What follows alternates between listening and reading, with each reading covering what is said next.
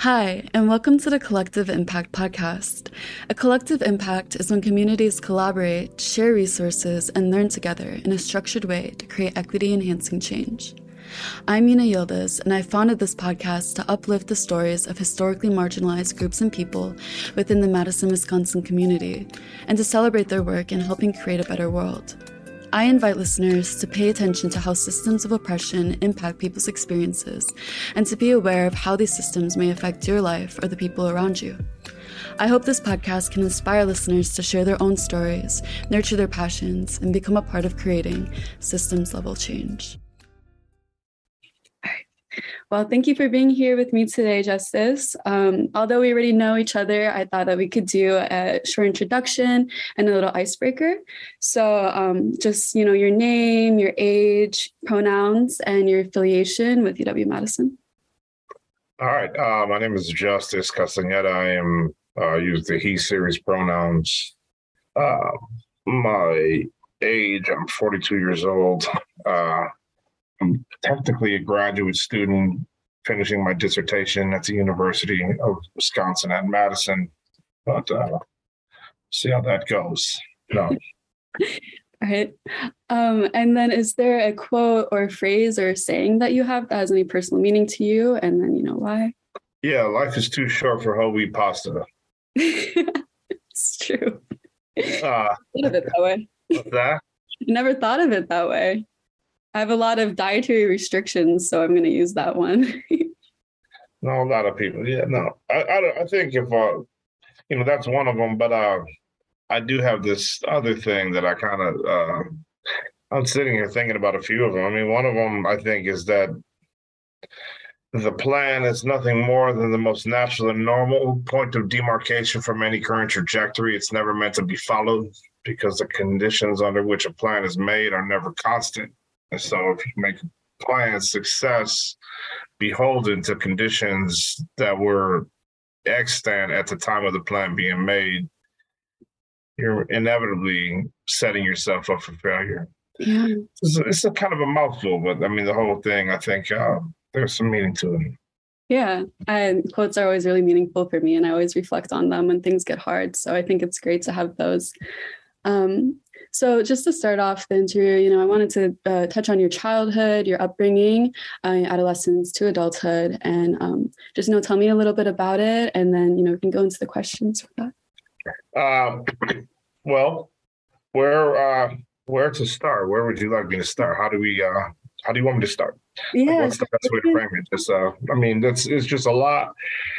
Yeah. And I think one of the Achilles, being older, you know, every year you think a little bit more, you know, and you put a lot of things into context and you add filler, or, you know, things kind of were linear at one point, but then you start to understand a lot of the things that went into to support the foundation, you know, to support how you were thinking or why you were feeling that way. So I grew up here in Madison. I'm from Madison. I was born here, born at home, 23 North Ingersoll Street. My father, you know, he was a college, both my parents were university students at the time. My dad, neither of them finished college, but both of them were kind of a first year thing. And my dad was a musician. My mother actually was kind of, you know, it wasn't, you know, man, sounds bad already, but like it wasn't necessarily like they were in love or anything. I wasn't like a product of a marriage. And so I didn't really know my father much when I was a kid.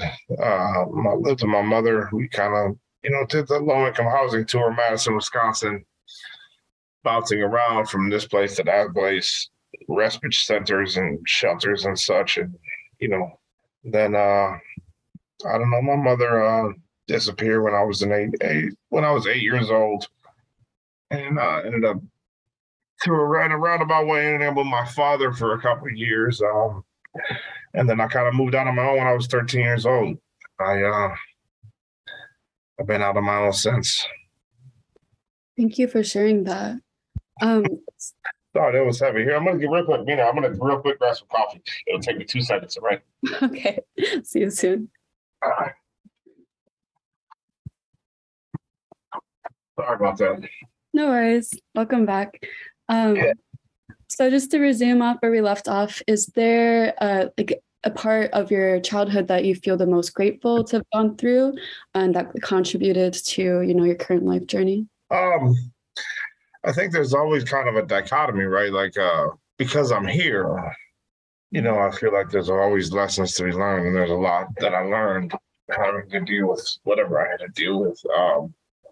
I think I was, for my father's shortcomings, my mother, start with her for her shortcomings.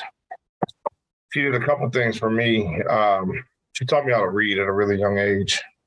And so I could read by the time I was 4 years old, and I kind of became a voracious reader. But the kind of the secondary part of that was my mother, you know, she was technically a journalism student, and my father, while not academically engaged really as a student, he was a macho, you know, he's a machista, so he his circle, even as kind of a local musician, was kind of artists and intellectuals. And I think again, despite him not being present for a lot of that, you know, for me as a kid, he I do feel very fortunate for that, right? Like, there's a lot to be said about being surrounded by the arts and around thinkers. And so I feel really lucky for that. Yeah, creativity in all spheres is very inspiring. And I know reading gives me a lot of solace too. So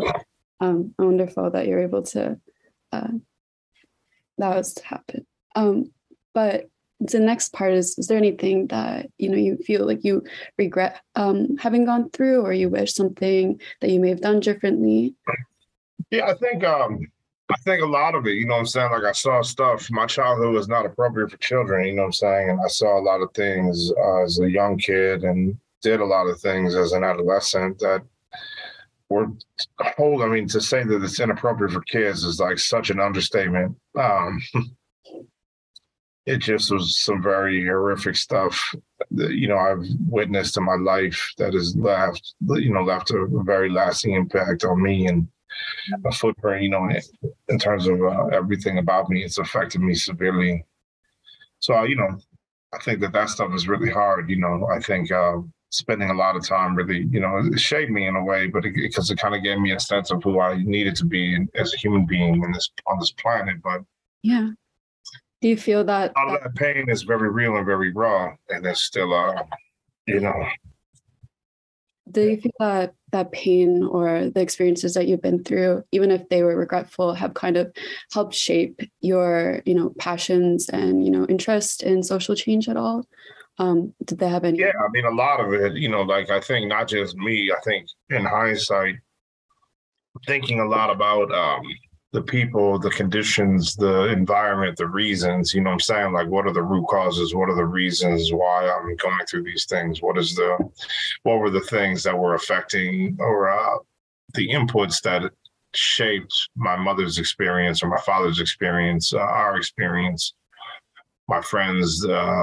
Definitely, when I think about, you know, a lot of my friends growing up are dead, man, or have that zombie syndrome where they're dead and their body hasn't got the memo, but more and more of them are dead, you know, and a lot of them are locked up, you know, in prison. And I think a lot about, or in and out of jail, that's what I mean about that zombie syndrome. I think a lot about, you know, it's not that they never had a chance or that it was deterministic, but like, in a way, there's so many of them who, like, I knew how this was going to shake out for them when I, you know, if I look back into everything that was happening with us in, you know, kindergarten, first, second grade. Again, it's not to say that it's deterministic, but the die was cast, right? Like, these kids, you know, they never really had a fair shot, and it was inevitable. And the interventions, or the spaces that we looked for educational interventions and support, it just was non-existent in terms of what the kids needed, you know. And so, to your point, yeah, I think a lot of it has fueled a lot of my fire, my passion, and, you know, the work that I do, the work that I aspire to do. Yeah, and that actually brings me right to the next part, which would be, education, your background and connections. So did you have that similar kind of experience with the education system when you were growing up too? So there's a couple things, right? So let's go back to the two things before. I said I was very appreciative of my mother teaching me how to read mm-hmm. at a young age. And then my father for surrounding me with kind of these intellectual type. Both those things paid dividends over time, because I think being in school and being able to read and not having to deal with literacy, mm-hmm. Again, not relying completely on, this is not a novel concept. This has been well established in research, but being able to have what is considered extracurricular reading or, engagement with literacy outside of school is so necessary. And so one of the places that you see significant gaps is where you have some students who the extent to which they're exposed to reading or to literacy or to a lot of your core curricular activities is while they're in school. And so what you look at is the hours that are spent on curricular or supportive activities outside of school. And there's huge disparities. And so I think the fact that I was exposed to a lot of this stuff, and it was I should also say that my father was a knucklehead. His mother was the first Mexican, or one of the first Mexican people, immigrants born. She wouldn't be an immigrant. First Mexican American is born in Racine, Wisconsin, and one of the first that are on record is born in the state. And my grandmother has a master's degree in education policy.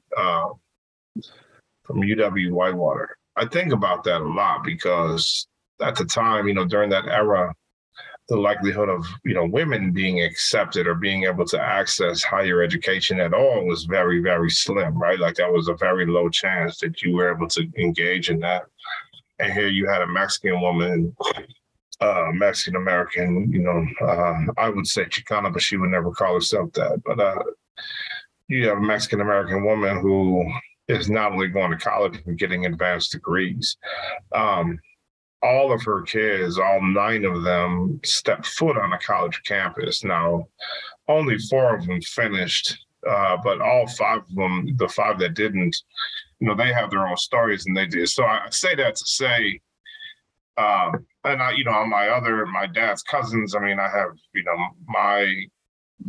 my dad's first cousin, he has a first cousin who, PhD in psychology, a first cousin who's a judge.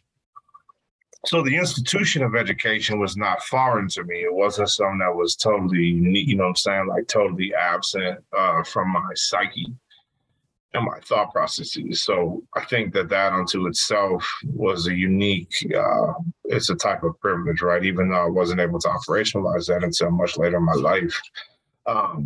But I tested well. I was always a good tester. And, we know now that during that era, especially when it came to math, but during that era, so much of every core curriculum was really assessing, part of it, what I would call the economic rent to do well in your core curriculum was literacy and being able to, because so many of the math problems, especially some of the longer problems when you would get on those tests were word problems, and being able to have word association was so important. And so even though it technically was supposed to be testing the degree to which you had math acumen, a lot of what it's testing, or it's, before you can get to the math part, you got to be able to test whether you can read the problem.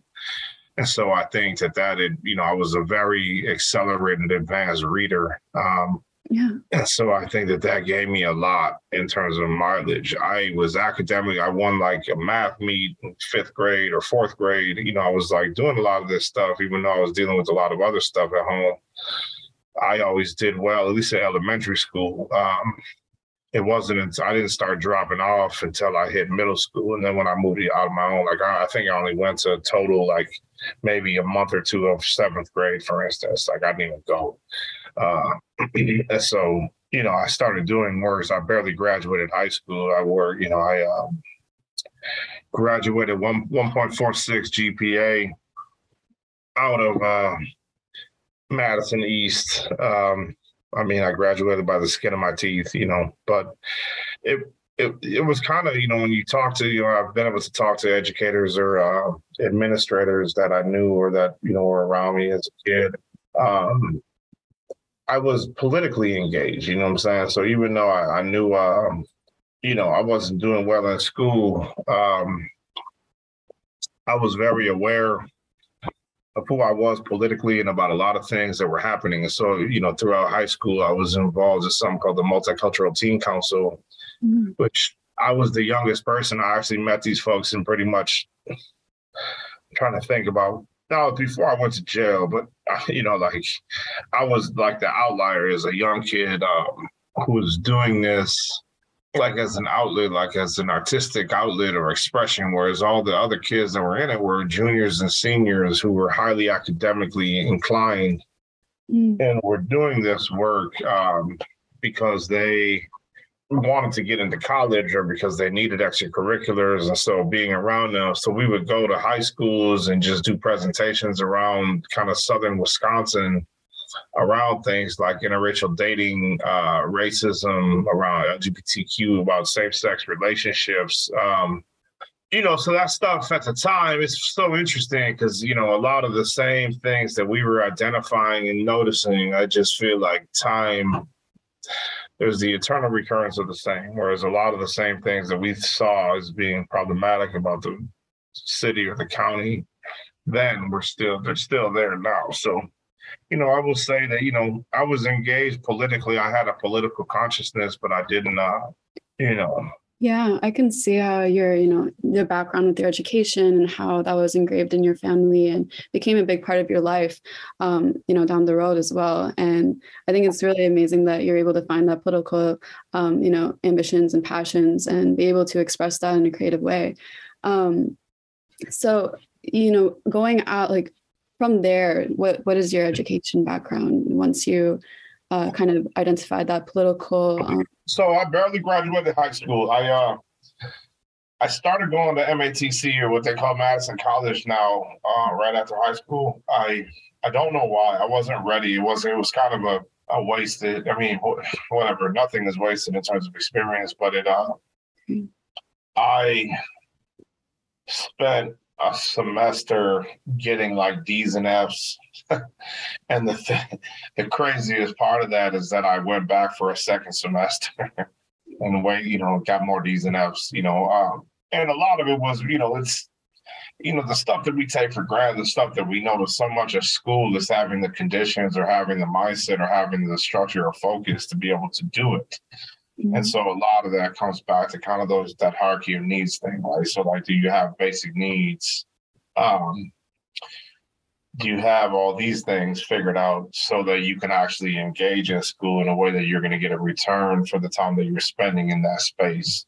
And I absolutely had not. If anything, it had gotten worse, right? Like I was doing, you know, worse as an adult in terms of having access to basic needs than I was able to do as a kid. And so, yeah, that was rough, man. And so I was working construction. After that, I was a sheet metal worker for a couple of years doing tinning and sheet metal, like, you know, construction outfits, and then did some roofing. At that point, a lot of the people that I grew up with, that's when everyone started to really, you know, I had a couple friends get killed, and I had a couple folks that were kind of within our circle get killed.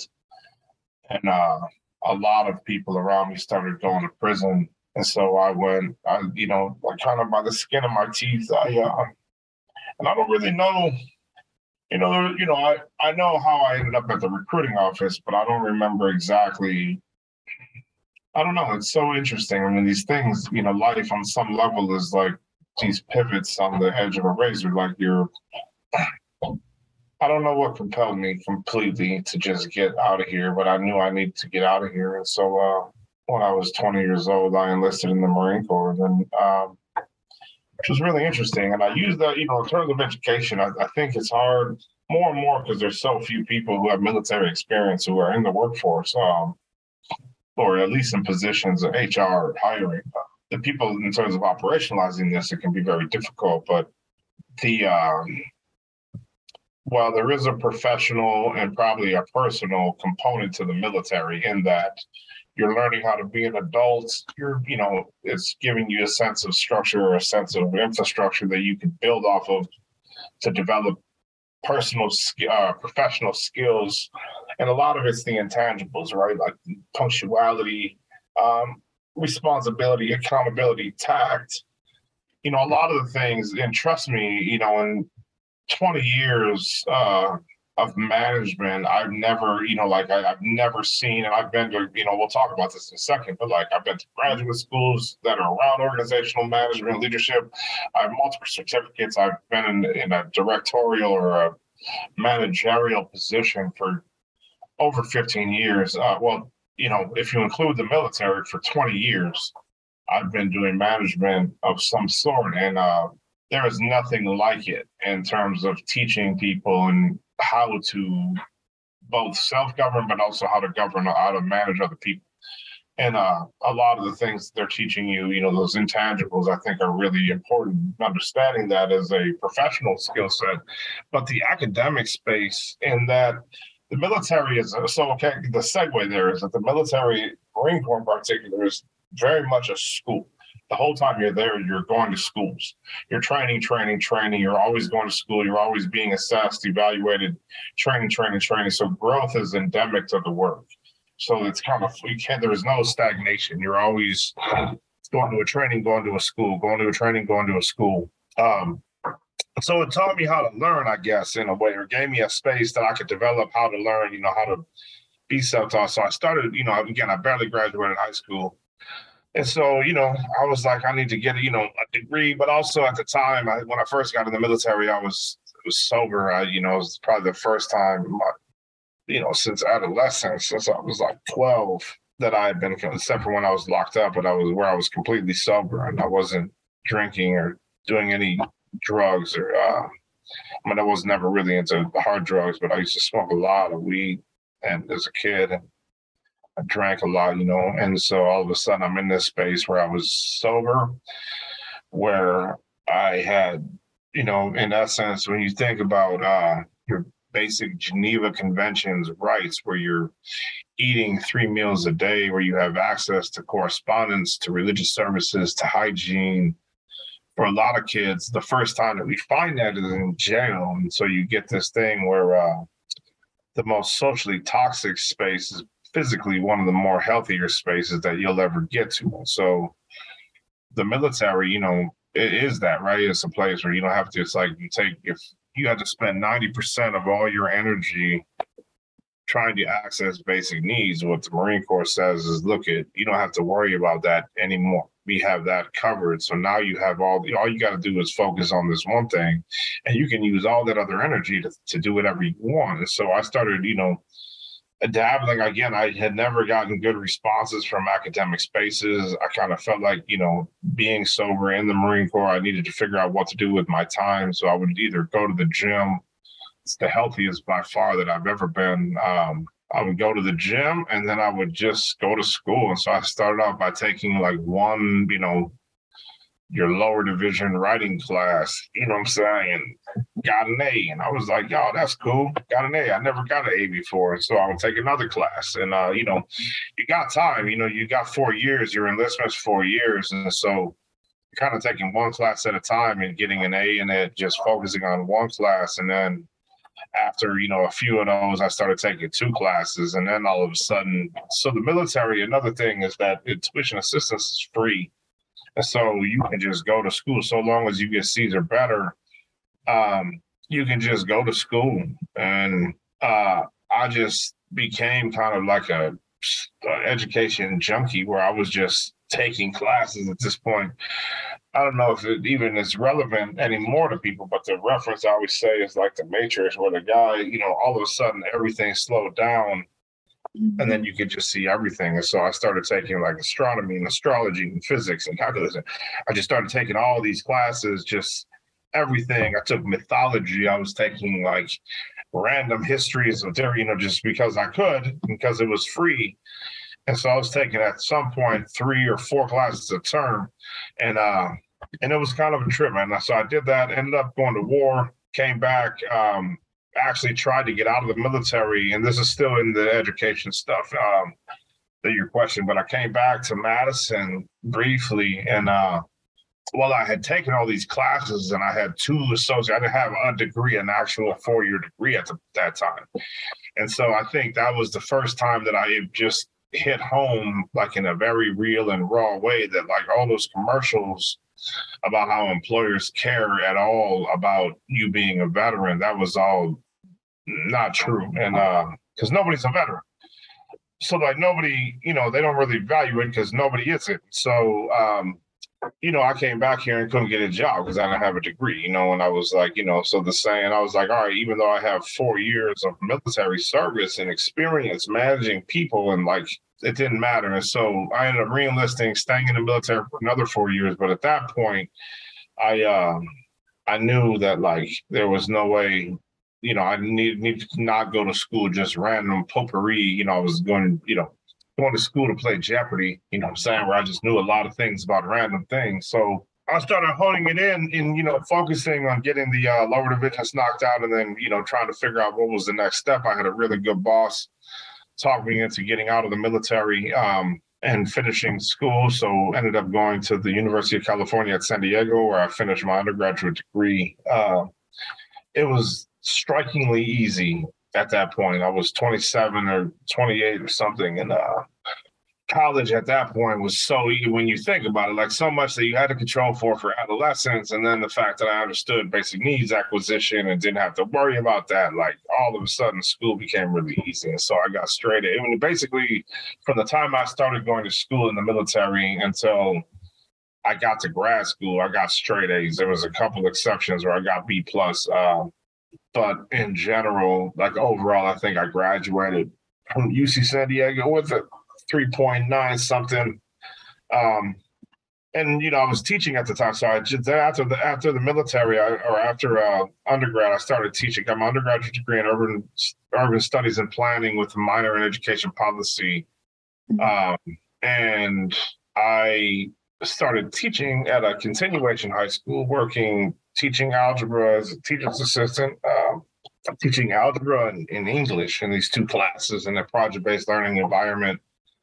And I had a really good advisor there who kind of put his arms around me and metaphorically and just asked me about grad school. And I had never really thought about graduate school. I mean, as a kid, I was kind of a, gangbanger. So, like, I never really thought about school in general. So he taught me, so I just applied to all these schools, and it was probably the most surreal experience. I think getting into undergrad was a thing, but when I applied to grad school and I got accepted to like Brown and NYU and Columbia and Harvard and Stanford, and it was just kind of a trip, man. And Wisconsin, all these things. I got accepted here, I got accepted. It was kind of weird. And so I ended up going to grad school at Stanford University for education policy, organizational leadership. It was a good time, met good people. I mean, it was a lot of the experiences you learn are a lot of, what you'll find this too is that, I don't know, maybe you won't. For me, the areas that I struggled in school are, generally speaking, where I learned the most. And the places that I found serious contradictions, again, were those junctions of or opportunities for learning or for growth. And so I at those realized that schools of ed, they don't really teach education so much as they teach learning. Ended up applying and got into the Massachusetts Institute of Technology for urban studies and for planning.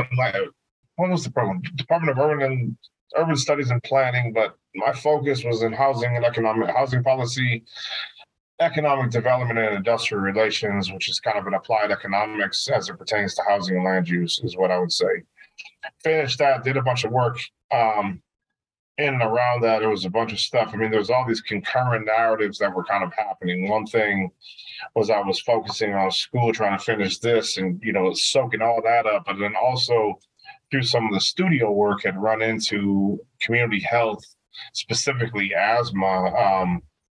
And so I didn't really understand a lot of the technical component of the of how the brain, like cognition and like the way that stress, like I understood social toxicity and I understood that children who are exposed to violence are going to have a harder time navigating conventional educational environments. But I didn't understand it at the level that I wanted to. And so I ended up getting a fellowship. A couple things happened. I got hired by PolicyLink, think tank in Oakland, to work on what became the My Brother's Keeper Initiative for the White House.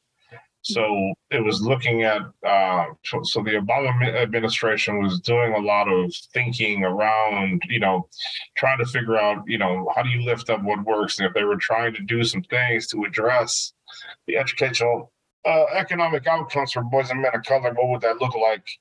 So I was on that team. Working at a middle school in Oakland at the time, doing some math curriculum design for a friend of mine who was the principal there. And then I got into a fellowship, a postgraduate fellowship at the medical school at UC San Francisco, where I could really focus on the clinical and kind of the more nuanced parts of stress and the way that stress affected immunoregulatory function or your immune system, and how it affected cognitive development in adolescence. And so the way that stress and trauma, not only how it impacts or how it affects learning and growth, but also how to mitigate it and strategies for thinking around, you know, like, all right, if I know that a child is dealing with these things, what's the best environment or what's the best way to work with them? So did that, took some time after the fellowship. I was going to finish my PhD at the time. I think I took some time off just to kind of figure out what I wanted to be doing at that point. I'm like 35 or whatever. And I kind of felt like, you know, I'd been to school for a bit, 36 maybe. And so I was going to move. Well, I ended up moving back to Boston, was working in Boston, and then was going to move back to Oakland, and the job at Commonwealth came up, but then also an opportunity to come back here and finish my PhD. And I think that brings us current. That's the education answer. Yeah. I finished that fellowship at the medical school. That fellowship sounds really interesting, especially with someone with the compromised immune system. It's those connections I didn't know. So thank you for sharing that, and, you know, your background and what you learned, and all of the things that you've been a part of. So I can see how, you know, your education was, you know, huge sparkers and precursors to, you know, your work now. How would you, you know, define social change? You know, what does it mean to you? How do you see yourself a part of it? So as I'm sitting here at 9:55 in the morning on a Monday, I will say change is a constant, right? Like, it's one of the only constants. Everything is changing. You know, or you are your age, your brain, by the time you go to sleep tonight, your brain will have changed significantly. You know what I'm saying? Like, you will have grown, you know, significantly in today, you know? So like, it's going to change. Change is a constant. It's going to happen. I think change and positive change are different. Constructive or productive change, like all those things, I think are what we're getting at here, right? And I think people sometimes conflate change with growth or change with the evolution. I don't think that those things are necessarily synergistic, or I don't think that they're antithetical to one another, but I don't think that they're the same thing. And I think that's important for people to understand, is, you know, that they're not. So I would just say that, you know, you're trying to make lives better. You know, I think about this a lot, is like, how do you create spaces or neighborhoods, or encourage the growth or the development of neighborhoods or spaces where people can fall in love? And it doesn't have to be like with the person, it could be reading or writing or running or gardening or cooking or whatever.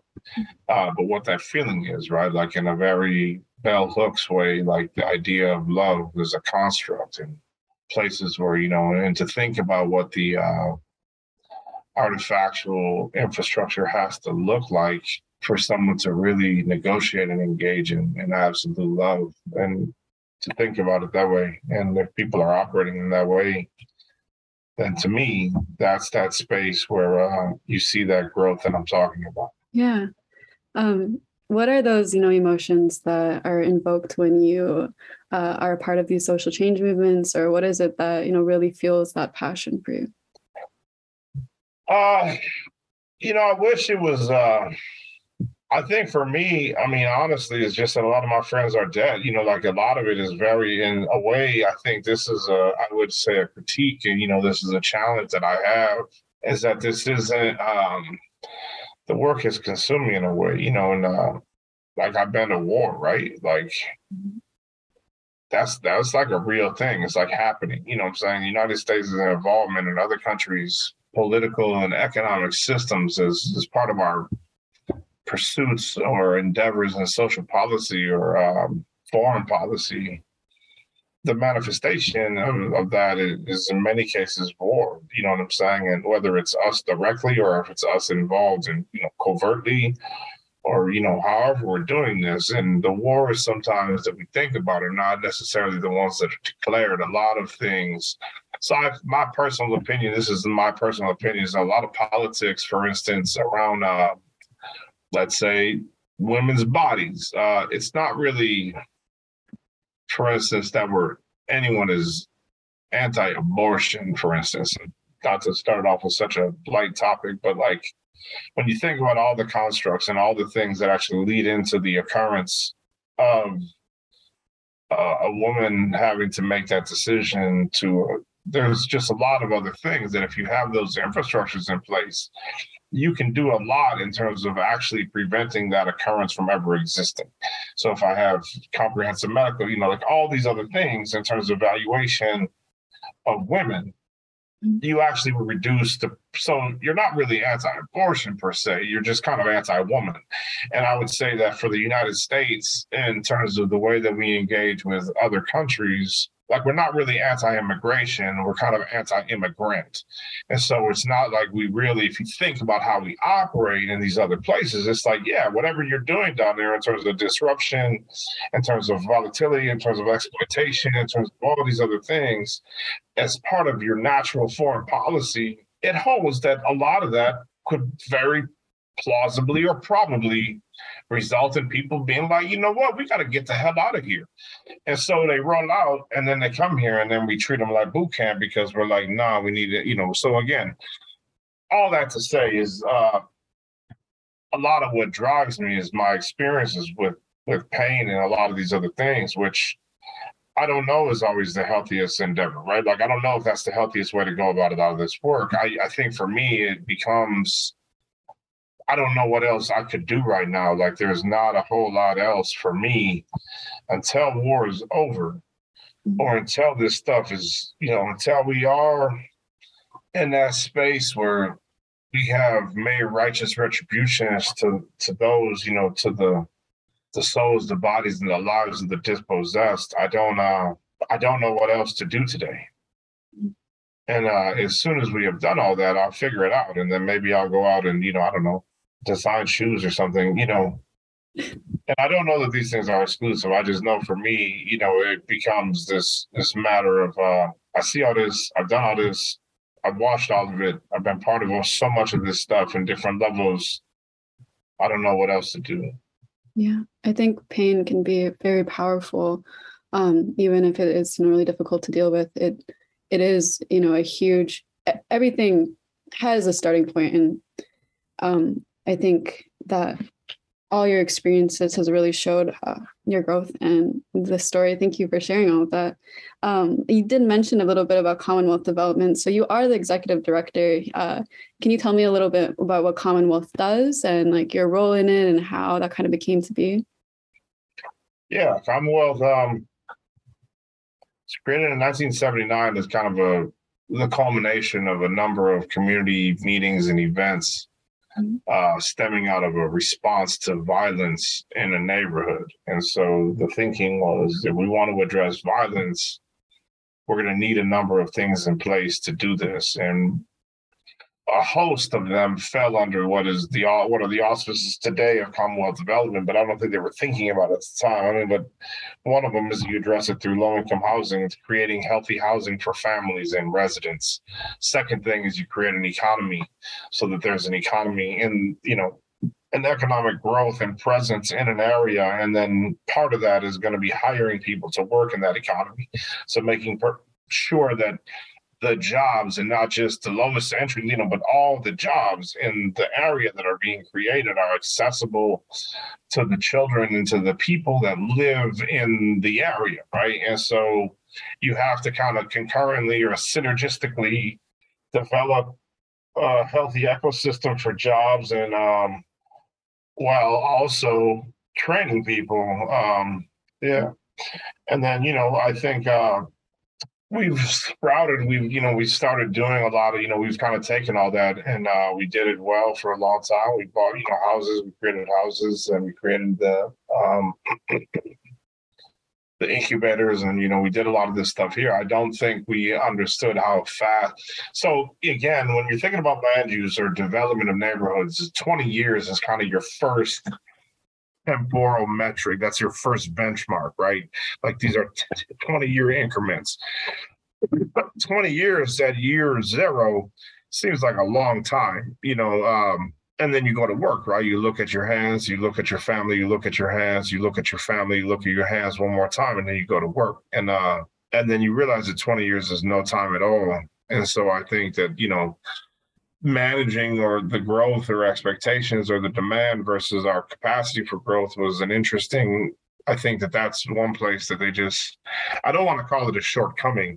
I just don't think they understood how that was going to happen. And so, you know, we've expanded. In 91, we started working in the high school, supporting youth at East High School. And then in the aughts, we expanded to all four high schools, and we do work in all four of the high schools today. And, you know, we've expanded this to have structured experiential learning internships. I think, you know, something you're seeing, we could talk about this a different time, but, you know, the struggles and the challenges with trying to take on new endeavors, recognizing the demand, having kind of an all-purpose entity that can start things or be kind of a local think tank around issues pertaining to community development is such a luxury for a city.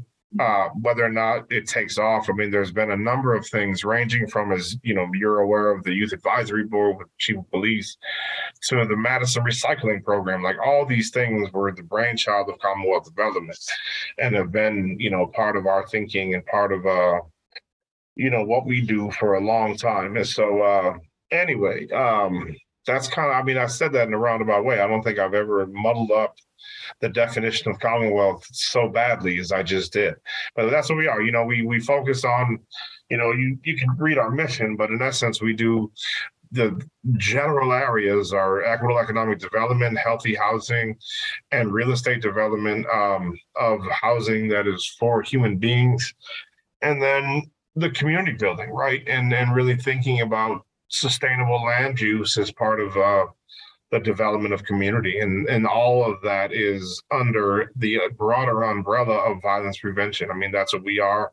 That's what we've always been. That's what we do is we are a violence prevention initiative organization that addresses violence through that root cause, or by, you know, we encourage the presence and prevalence of love for space as a way to think about violence prevention over time. And my job, you know, in a way, the executive director at an organization, one of the things, it's an interesting job. It's more administrative than anything. And in a way, you represent the company or you represent the enterprise. You need to make sure that this thing exists beyond you and anyone else there.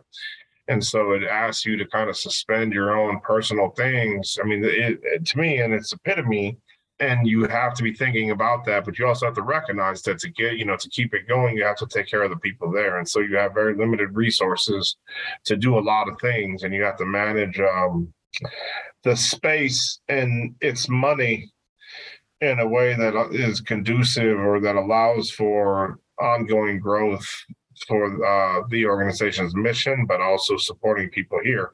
And, you know, it's hard, right? Like that part of it because you got people with different ideas and you want to support their ideas as much as possible, but you also realize that they're probably not going to be here to see those ideas through fruition. And this is what you run into with a lot of these organizations. Yeah, the work that Commonwealth Development is, very broad and very important for the community, and being able to see it kind of come alive in all those, ways. Even in my time when I was working at Commonwealth, it was really inspiring to be around that, and it was a huge inspiration too to kind of pursue my own social work.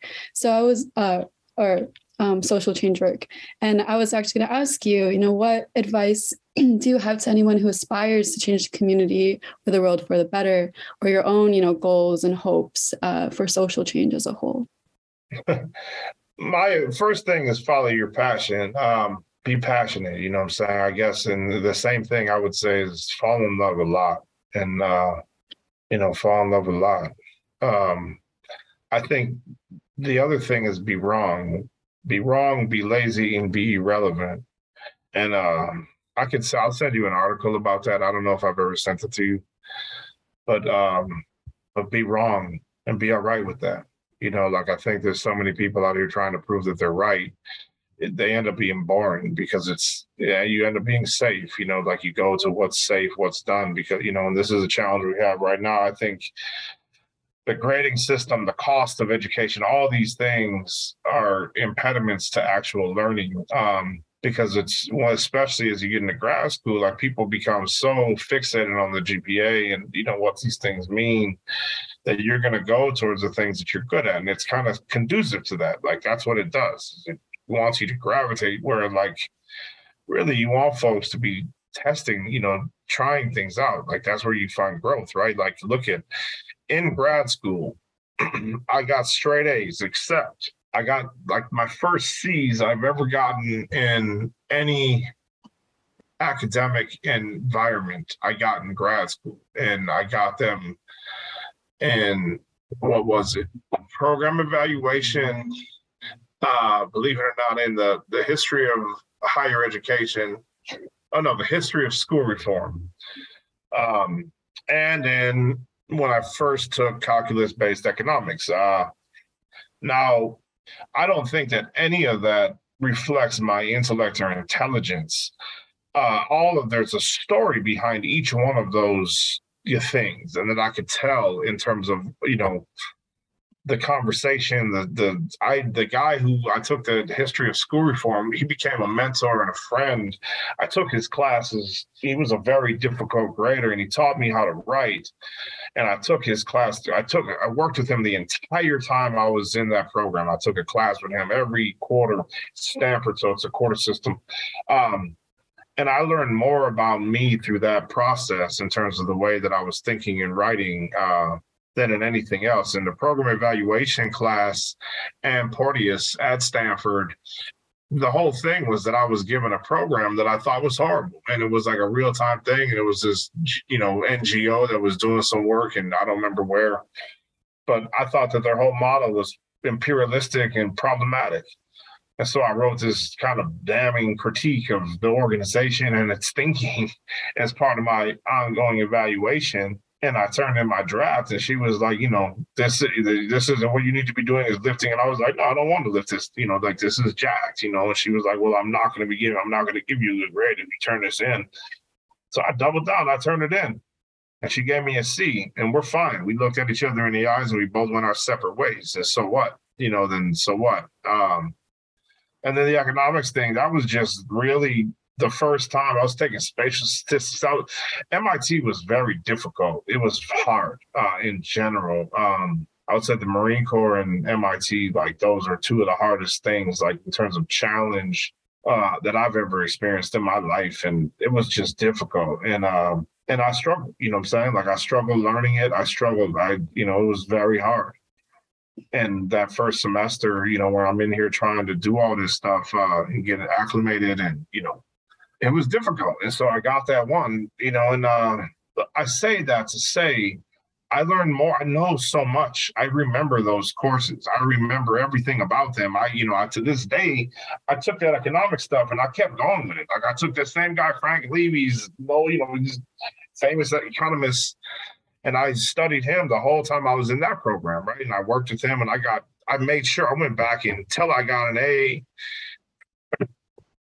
I'm coming back for another economic, some other economics. So coming in there, and I'm just going to keep doing this. And so I say that to say, it's so hard, right? Like it feels so zero sum. And when we're, it's this cliche thing that, you always hear older people telling you this about, you're young and you got all this time and all this stuff. And it's always like blah, blah, blah, blah. Because when you're in the moment, it doesn't feel that way. And it doesn't help us. But the, being able to, did I ever tell you about jumping out of airplanes? No, I don't recall that. I'll do it in 27 seconds. So when you learn how to jump out of an airplane in the military, it's not like tandem jumping. You don't jump with someone else. You jump by yourself the first time. So you spend basically 3.5 weeks just learning the two things you learn. The first thing that they need to teach you is how to get out of the plane. Once you get out of the plane, you will land. And so that's half everything is getting out of the plane. And trust me, for the human mind, everything about me, they're like, hey, man, you're crazy. Mind is telling you, do not jump out of an airplane. It turns out that sounds like a horrible idea. That's not a good way to spend my Tuesday. So the other part, then they spend, 3 weeks learning that. You spend a week how to land, and then if you can learn those two things, then everything else. So the day you get to the thing, it's like, it's in Georgia, it was hot. It's like it's September, around Labor Day of, in Georgia, right? Southern Georgia. You got to go to the hangar to get picked up. You got to get there 4:45, and they put you in this parachute and they tighten it all up. They tell you don't eat or drink anything really because you can't take it off. Once they put that thing on, there's no bathrooms. Now this thing is so heavy. It's digging in your back. It's like having an 80-pound backpack. And you can't do anything with it. So people are bending over, trying to do everything they can to shift the weight of this pack off their body. And and then it's hot. And so the planes, you find out that the planes are it's not like an airport. They don't come at 2:30 in the afternoon. There's a 2:30 and a one, that's not how it works. They're reservists who are flying from all over the country. And they come in there just as part of their practice and they'll land. So they just come when they come. And so you kind of you're waiting and waiting. And that plane, we got there at 5. The plane didn't come till 1:30 in the afternoon. And you go, before you get on the plane, they read you your rights. Because once you get on that plane, you have to jump by law because it endangers everybody if you hesitate at the door. So they read you your rights. They tell you that they will render you unconscious. Wow. And throw you out of that plane. And you got to say, this is your last chance. You know what I'm saying? So if you're not going to jump, don't get on that plane. So you get on there, it's rickety. You're on a rickety plane. You're flying up there. It's so loud. You're still sitting there miserably, this backpack. You get up there in the air. You get the yellow light because it's red light. The whole time it means sit down. Yellow light means stand up. You stand up. And then you look at the person in front of you. Make sure you check their stuff. Make sure their stuff is good. Someone's checking your stuff. You got about 30 seconds, and then the door pops open. Boom.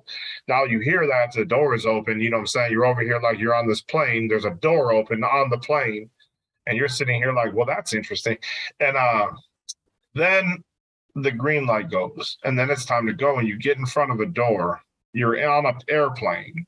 You get in front of a door, and you got to just – you close, you kick out. You close your eyes, you hold your breath, and you count to 4, and you just look up. And all of a sudden, the weight is gone because the thing, the canopy just, went up. And everything is dead silent because you're just suspended in the air at that moment. And you're just hanging there on the horizon. You're just looking at the horizon at the Alabama sun, and you're just seeing this because you jump in Georgia. You actually jump into Alabama. And it's the most peaceful thing. And you asked me a quote. I'm going to give you the quote. I gave you the wrong quote. I'll give you the quote. I just remember my quote. That actually goes. Realize people. At that moment that you're going to land. That's the only thing that's guaranteed. And so much of it is getting out of the plane, right? You got to get out of the plane and getting your mind in the right space that I'm going to get out of the plane. Let's just do it. And so be good to the people you meet. You meet good people. Make more people laugh than you do cry. So much as you're able, approach every situation absent of self-interest. And at the end of the day, if and when gravity doesn't take care of the rest, you find a way to love them even when they can't take a joke. And I guess that would be the quote. Thank you so much for your time. This was the Collective Impact Podcast. To stay on top of any updates or to learn more about who we are and what we do, please check out our website, which will be linked to whatever platform you're listening to this on. Other affiliated links will also be available. This was your host, Mina Yildiz, and I hope to see you next time.